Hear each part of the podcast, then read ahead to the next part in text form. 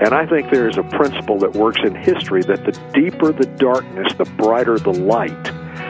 And I think the darkness in the world now is part of a part of a potential immense global revival.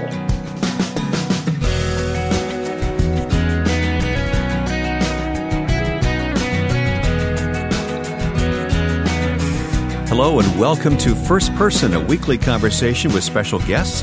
I'm Wayne Shepherd, and today we'll talk with Wallace Henley, who for more than three decades has worked in the fields of journalism, government, and the church. Stay tuned as we talk about his life and his biblical perspective on today's world. I'm glad you've tuned in for this conversation. Each week we bring you a guest who has a story to tell of God at work in their life. We talk with people from all arenas of life, but the common thread is their commitment to Christ and His kingdom purposes. If you haven't done so yet, we invite you to our website where you can stream any past interview on demand, where you can view the schedule of upcoming guests, or spend some time following the links to today's guest and topic. We're found online at firstpersoninterview.com. Once again, that's firstpersoninterview.com. And if you like the convenience of listening on your own schedule, subscribe to our podcast free of charge through iTunes. Also, we have developed a smartphone app for First Person, and you can read the latest news about that at firstpersoninterview.com. Well, today's guest, Wallace Henley, once served in the Nixon White House, although he was not involved in Watergate.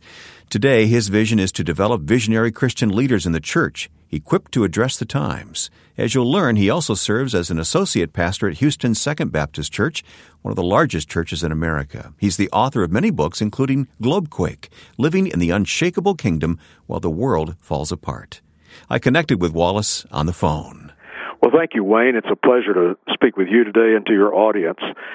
Um, my story starts in Birmingham, Alabama, December the 5th, 1941, two days before Pearl Harbor. Hmm. I grew up in that city, um, came to a decision to follow Christ uh, in 1956, uh, between 14 and 15 years of age. Heard God's call at 15 to preach the gospel, committed to that. But then I drifted. I drifted. Uh, I came to Southwestern Seminary in Texas, and from Southwestern went to uh, Germany to pastor an English language congregation. This was in 1965 when Vietnam was just heating up. Mm-hmm. My church was a military church, and uh, within a few weeks, all of my most of my members had been transferred to Vietnam and their families home. So right. uh, we were almost stranded in Europe. So I got mad at God and said I'm through with this church thing, hmm. and came went back to Alabama and wound up in the newspaper field, which I really really enjoyed very much. So when you say you drifted, you drifted spiritually too. Well, I drifted spiritually. I, I, I, I thought about atheism a lot. I thought about agnosticism. I never could square those things logically. And so I could not make the leap of faith into atheism. I could not make the leap of faith into agnosticism even. That's an interesting way to put it by the way. Yeah, it is, and it is a leap leap of faith. And so I said, "Okay, God, you you exist, you are, but I don't like the way things have worked out here, so I'm not I, we're just not going to be friends. We're not going to be associates uh, anymore." And uh, I got into the newspaper business. My my wife, we had uh, a couple of kids, and she said my kids are going to be raised in Sunday school, so she she kind of led the way for a while there, and um, got into journalism, and this was when the civil rights battle was really going strong uh, down in Birmingham. And so I covered a lot of that, wrote about it a lot, uh, had national assignments related to it. 1970, um, I was asked to become uh, an aide in the White House. Nixon had uh, decided he was going to implement school desegregation in 11 states in the Deep mm-hmm. South that had not desegregated. And the reason why we found out was because they had been given court ordered unfunded mandates. Uh, they, they simply could not build enough classrooms and do the things the courts wanted them to do. So we got them the money, and I had the uh, privilege, the joy of working on that project. But the real thing that happened to me in the White House was that a group of guys came in and they started a, a Thursday morning prayer group and I thought it would somehow enhance my standing uh, with a lot of people in the White House who might be at that meeting. Uh, if I went to it, so every Thursday morning I would show up. But what happened? I had a re-engagement with God really? on a on a profound level. And what a place for it to happen, and out of what a motivation too, right? What a, str- a strange thing, yeah. what happened was that I, I was I was seeing power on a level I had not seen it before. I had written about it as a newspaper guy, but I had not felt it. I had not been in the ethos of power. Now you're talking about the political power now. I'm talking about power. I'm talking about the power of, of very big people. Political power is part of it, but um, power is is hubris. Uh, the sense that in this place the world the, the world bows at what happens into this in this place. Mm-hmm. Politics is part of it, but as I learned more about power, I began to understand the distinctions between power and authority. Um, I, I was fresh from the civil rights uh, era. Martin Luther King, the, the, the Birmingham police and their dogs had power, but Martin Luther King had authority. Mm-hmm and and there was something different, uh, and I it, it arrested my attention, and so I, I became very interested in the dynamics of nations. What what drives nations, and and I and I rediscovered as I was part of the prayer group, um, rediscovered God's connection with nations and the dynamics of power, and that that that began to turn me personally back to the Lord, and a reawakening of my call. When when the Watergate uh, came down. Um, Harry Dent was my boss, and and thank God, uh, Bob Haldeman once described Harry as uh, as too much of a Boy Scout to be invited to the secret meetings. Harry had begun as a as a member of Nixon's inner circle. Uh, but then we began to see that we were being excluded from some of the high strategy meetings, especially in the build-up to, uh, of the 1972 presidential race. Okay and we wondered why, you know. But later, uh, uh, uh, I, I think this was in some of the Watergate tapes or some of the files where Haldeman said Harry is just too much of a Boy Scout. Okay. Harry was a good man. He was a man of tremendous integrity. So you didn't get embroiled in all that. So consequently, we did not in, get embroiled in all that.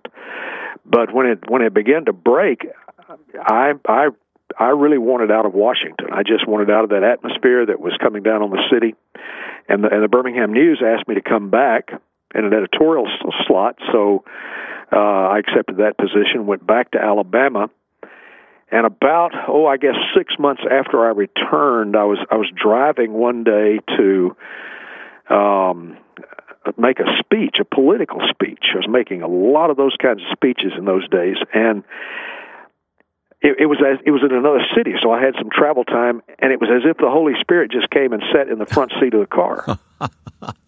and it was, and it, I could still remember the words that just just yeah. exploded in my spirit. You know, I I've had that experience once in my life. I know exactly what you're talking about. I don't right. know if it's ever going to happen again, but it is powerful, yeah. isn't it? Yeah, it, it's it's one of those uh, uh, kairos moments when when when heaven just kind of breaks through and it, everything becomes clear. And and what I heard that day, Wayne, I'm 73 years old now, and I, I was probably 30 something then, 35 maybe. And what I heard that day is still re- still resonates in me. You have manipulated your life to the edge of the abyss. Wow. I was I was in the driver's seat like a blindfolded guy rushing toward toward an abyss. And then I, I the strong word that, that came at when, and it was an impression. It was an intuitive thing, uh, not a not an audible voice, but now turn around and go preach my gospel. Mm. And it was so powerful. I went home and I told my wife, and and we had moved after I after I kind of pulled away from my my vocational calling. Uh, we had moved every two years uh, for about thirteen years and so I went home and I told her, honey, we got to move again. And she said, what? And I said, yeah, uh, I, I think God is uh, giving me another opportunity. To, so you changed put, immediately that fast? Oh, immediately. It, it, was just it was just so clear. And and she said when I said, told that to her, she said, "Well, I'm not going along with it." And boy, that just hmm. devastated me. And then she completed her sentence. She said, "I'm not merely going along with it. I insist on it because I know what your call is." you married a good woman, Wallace. uh, I really did. Fifty-three years counting right now. so, so, so where did the journey lead you? Well, Well, at that point, uh, I, I stayed at the newspaper for a while longer, and a church uh, way down in South Alabama, across the bay from Mobile, uh, was aware of, of my decision to return to to the to the pastoral ministry. So they called me as pastor, and I stayed at Old Spanish Fort Baptist Church for four years, and then to a church in Birmingham. And then in 1986, we were called to Houston, and I've been in Houston since 1986. Okay, and uh, I met you recently at Second Baptist Church in Houston, where uh, you're on the staff there. What's your role at Second Baptist? Uh, I'm senior associate pastor, which uh, includes whatever needs to be included under that title. Other duties as assigned. Other yeah. duties as assigned. I do a lot of teaching and curriculum and so forth, but I also do a lot of writing, and uh, those are the things that I'm involved in now. I teach uh, I teach uh, worldview studies for Belhaven University, which has a branch here in Houston, and I'm very interested in that. So I'm also involved at, uh, in that academic sphere. We'll continue this conversation today with journalist and pastor Wallace Henley coming up in the second half of this first person program.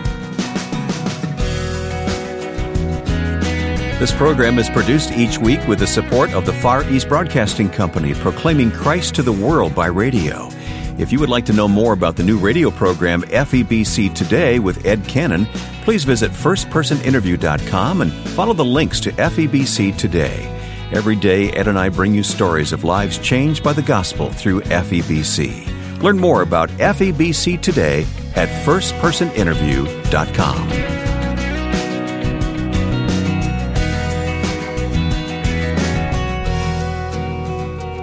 My first person guest today is Wallace Henley. Wallace is the author of Globequake. You may have seen his articles in the Christian Post online, where I read them uh, very frequently, and uh, I can see you have that editorial background, Wallace. You're still doing that, aren't you? Yes, I, I, I fell in love with journalism in 1966 when I entered that uh, field, and uh, that's a love that's not not been lost. Hmm. Well, as you look around the world today, I know there's some things going on that trouble you and encourage you, and I want to talk about those for a few moments here. God's given you a unique background. We talk about calling a lot on this program. You you had a call. I mean, it was it was definite, it was clear, it was compelling, and you responded to it. But what do you see around the world today? You know, I see great opportunity. this uh, this conflicts perhaps with uh, a lot of assessments, but I, I'm just reminded constantly of what Isaiah, what God showed through Isaiah, that the people who walk around in darkness will see a great light. Mm-hmm. And I think there is a principle that works in history that the deeper the darkness, the brighter the light.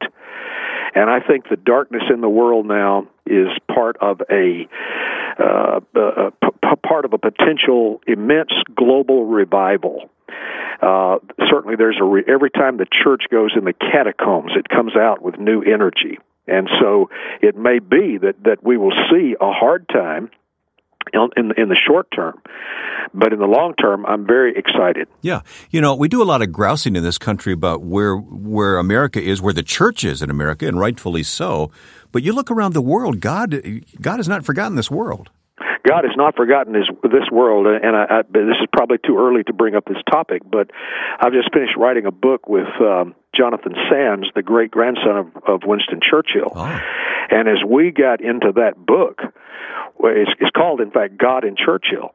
One of the things that came through so clearly, the parallels between his time and our time, and the way that God intervened in history through him. It's a remarkable story. And so I take great hope in that. Also, wrote a book entitled Globequake, which deals with the huge change that's sweeping the world. Yeah. Uh, it's as if whole continents are being redefined. Think about uh, tectonic plate theory, yeah. and imagine that this is happening on, on, a, on a scale that's uh, very rapid, and we're trying to stand on those plates as they shift and move about. Well, let's talk about some of those changes that you see. I, I mean, they have to be economic, educational, cultural. What do you see? Well, I've tried to break it down into the into what I call the core institutions of society, and, and there have been a lot of people who've done this. Uh, but but my particular version is church, which stands at the headwaters of society because it it, it preserves and propagates the worldview of God's kingdom. And here I'm talking about the authentic, genuine church, not just the institutional thing, but but the church that really grasps the, the the truth of the kingdom. Secondly, the family. Education is third. Govern I'm, I'm sorry, yeah, governance and politics is fourth, and business, commerce, media, all that falls into the category five. But the church is at the top, and in a sense, um, haven't we abdicated that role? Oh, absolutely. Because what's happened, Wayne, is that the church in the West has lost its vision for the kingdom. Uh, ISIS and other groups that are uh, trying to Boko Haram groups that are talking about the establishment of a caliphate, they have a kingdom vision. They have a they have a global yes, vision. They do, yeah at the very time that we in the West have shrunk away from this. We've pulled back to it and we've created this therapeutic Christianity that emphasizes immanence to the point that God is just one of our buddies and and um, Jesus is is my boyfriend and and and so forth. We've lost that sense of the transcendence of God, the, mm-hmm. the awesome holiness of God, and the fact that Jesus is the King. He's the King of the kingdom.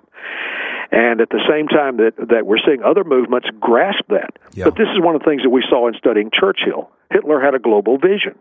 He was going to establish the Third Reich, which is the equivalent of the caliphate, I guess you could say, in our time, or the global communist movement in another time. These are rivals to the kingdom of God, which is the kingdom of righteousness, peace, and joy in the Holy Spirit, according to Romans 14, 17, which is in direct contradiction to the kinds of kingdoms that rely on force and violence and, and uh, all the things that we're seeing, the brutality that we're seeing in our time. Boy, I can't wait for that book to come out this fall. God and Churchill, you called it, huh?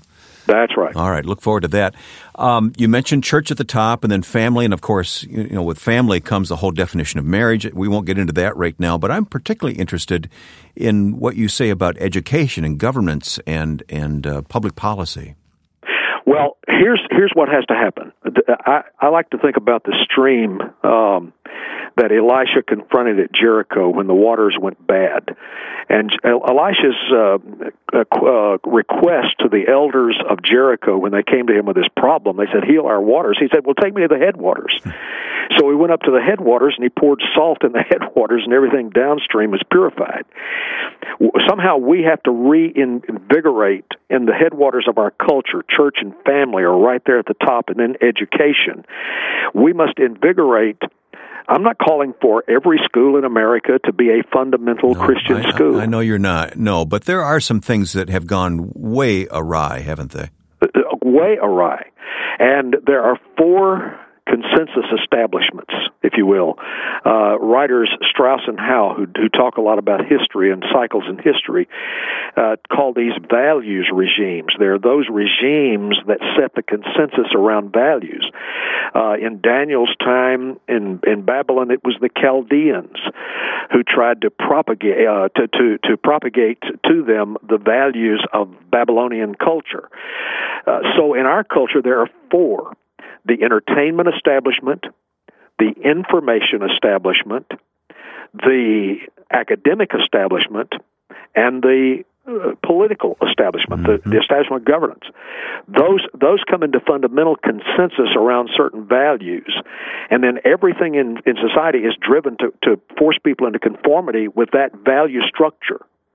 And this is what's happened to education, for example and and this is what's happened to go- even governance and public policy. And by the way, education sprang forth from a Christian dynamic, a Christian worldview. That's exactly right. I, I, I teach apologetics uh, here at our church, and one of the things that we've studied recently is the is the is the birth of science um, in what was called the Dark Ages, which weren't really that dark at all, but how it sprang out of a of a essentially a biblical worldview mm-hmm. and began with the presupposition of order and in, intellect, intelligence behind the world, and therefore reason from there that if we if we perform certain types of experiments, then we we should get certain types of results. Is it too far gone? Can we get back? It is. It is.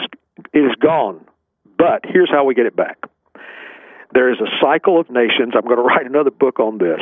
There's a cycle of nations that is so clear, especially nations that, that have sought to begin with a fundamental understanding of, of the covenant that God makes with with human beings and with societies.